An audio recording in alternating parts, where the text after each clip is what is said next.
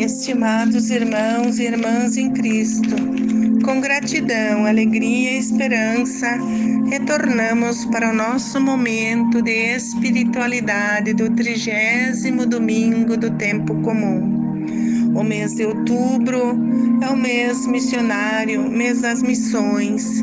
E a liturgia de hoje nos chama para a bondade e a misericórdia com os oprimidos. Nos faz um convite ao desapego de tudo aquilo que nos afasta de Deus. A nossa missão é nos aproximar uns dos outros na fraternidade, na caridade e dar testemunho de fé e amor. No livro do Êxodo, Deus se pronuncia em favor dos fracos e excluídos da sociedade da época, a viúva, o órfão e o estrangeiro.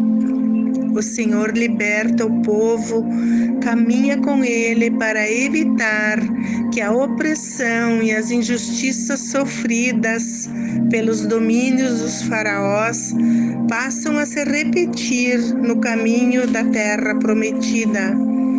O amor divino deve se manifestar em sua força em forma de misericórdia. Se o povo me chamar, eu hei de escutá-lo, porque sou misericórdia. A segunda leitura fala da comunidade tessalonicense que vive a fé anunciada por Paulo no meio das tribulações, mas o amor era a força maior a conduzi-los. O testemunho desse amor é a força atrativa da comunidade. Quando a fé é colocada em primeiro lugar, o amor sintetiza todas as virtudes. Sem o amor, nem a fé nem a esperança se sustentam, pois o amor e o respeito a Deus e ao próximo são a base para a vivência humana em Deus. Jesus afirma que os mandamentos não podem ser entendidos como um código de leis fora de nós, ao qual devemos nos submeter cegamente. O amor é a dimensão profunda, amar e ser amado. Deus se apresenta e dignifica o ser humano aprimora suas capacidades, não só de amar e ser amado, mas de acolher o supremo amor. Jesus enfatiza a vivência do amor que nos torna verdadeiramente humanos e nossas relações são restauradas e elevadas na prática do amor. Quando agimos com amor, a nossa fé sai do nosso interior e se abre para um olhar mais abrangente, provocando em nós a prática da acolhida, do cuidado e da misericórdia. Neste final do mês missionário, peçamos ao Senhor o dom do amor em nossa obra evangelizadora Muitas vezes nos preocupamos mais com os nossos discursos do que com as nossas ações e atitudes. Devemos conectar palavras e ações, reafirmar o nosso desejo de sermos discípulos missionários que fermentam a história com o fermento bom do amor que faz crescer a caridade e a fraternidade em nossa caminhada rumo à pátria definitiva. Para fazer o bem, não há hora e nem dia marcado. A vida e a caridade devem agir em primeiro lugar, sem olhar a quem, sem precedência e em qualquer circunstância a igreja é feita de seres falíveis. Façamos a nossa parte, pois o poder é imenso e Ele quer nos salvar.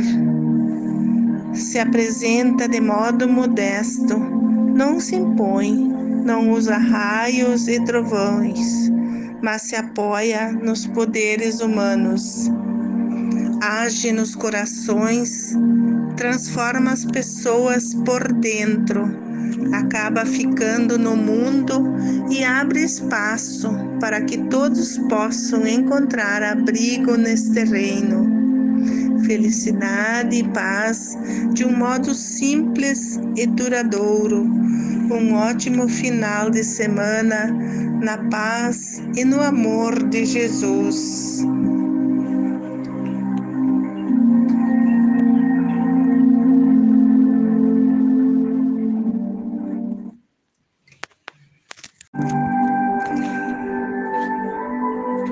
Gratidão e alegria, retornamos para o nosso momento de espiritualidade.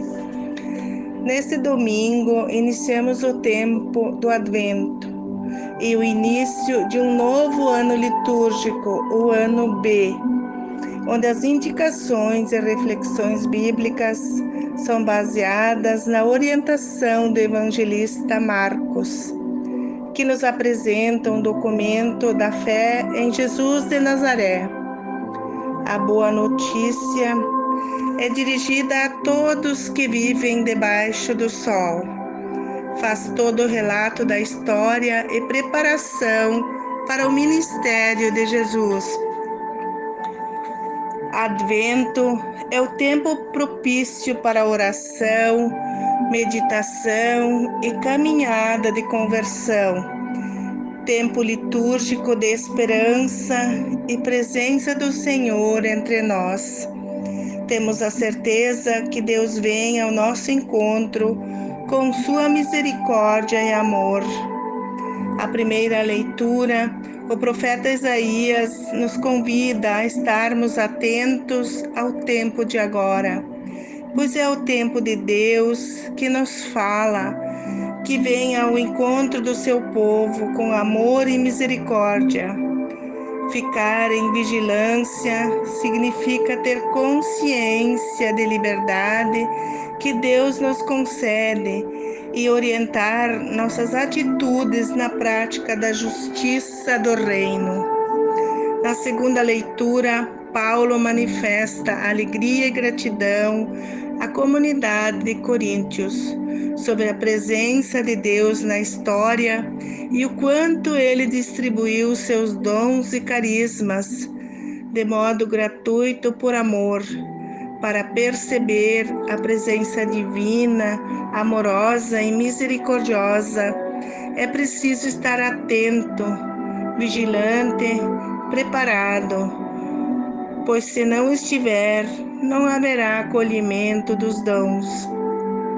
O Evangelho é o centro da palavra e é nossa salvação, pois não há separação entre o Evangelho e Jesus. São a mesma fonte de vida e salvação.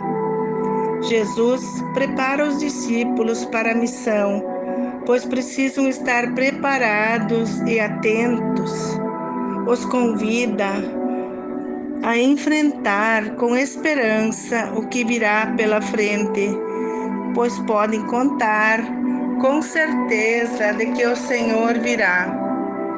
A vigilância é um tempo de espera e de compreensão interior da missão de cada um. É estar disposto para a construção do reino que edifica o povo de Deus o cristão que escuta o ensinamento vive a sua fé e tem compromisso efetivo na comunidade, coloca em prática os ensinamentos de Jesus. No Evangelho de hoje, Jesus disse aos discípulos: Cuidado, ficai atentos, pois não sabeis quando chegará o momento ele compara-nos com os empregados que ficaram responsáveis pela casa do patrão que foi viajar, que deviam ficar sempre atentos e vigilantes com todas as tarefas em ordem, porque o patrão poderá chegar a qualquer instante e pegá-los desprevenidos dormindo. Estar vigilante é estar atento à presença divina é saber fazer as escolhas certas à luz da fé, orientando a nossa vida e nossas atitudes na direção da justiça e da verdade do Reino. Neste tempo de Advento, devemos abrir o nosso coração para viver a realidade da presença de Deus. O Senhor nos dá os dons que edificam o seu povo e nos chama para vivermos em comunhão com Ele, pois a vinda de Cristo estabelece o um encontro definitivo com nossa humanidade. Que neste período de Advento, todos nós possamos nos direcionar para o caminho da reconciliação, buscar no Evangelho a orientação para entender o significado de estar vigilantes, sermos perseverantes na escuta e na vivência do Santo Evangelho. Um bom domingo a todos, uma semana de oração, de muita fé na vinda do Senhor.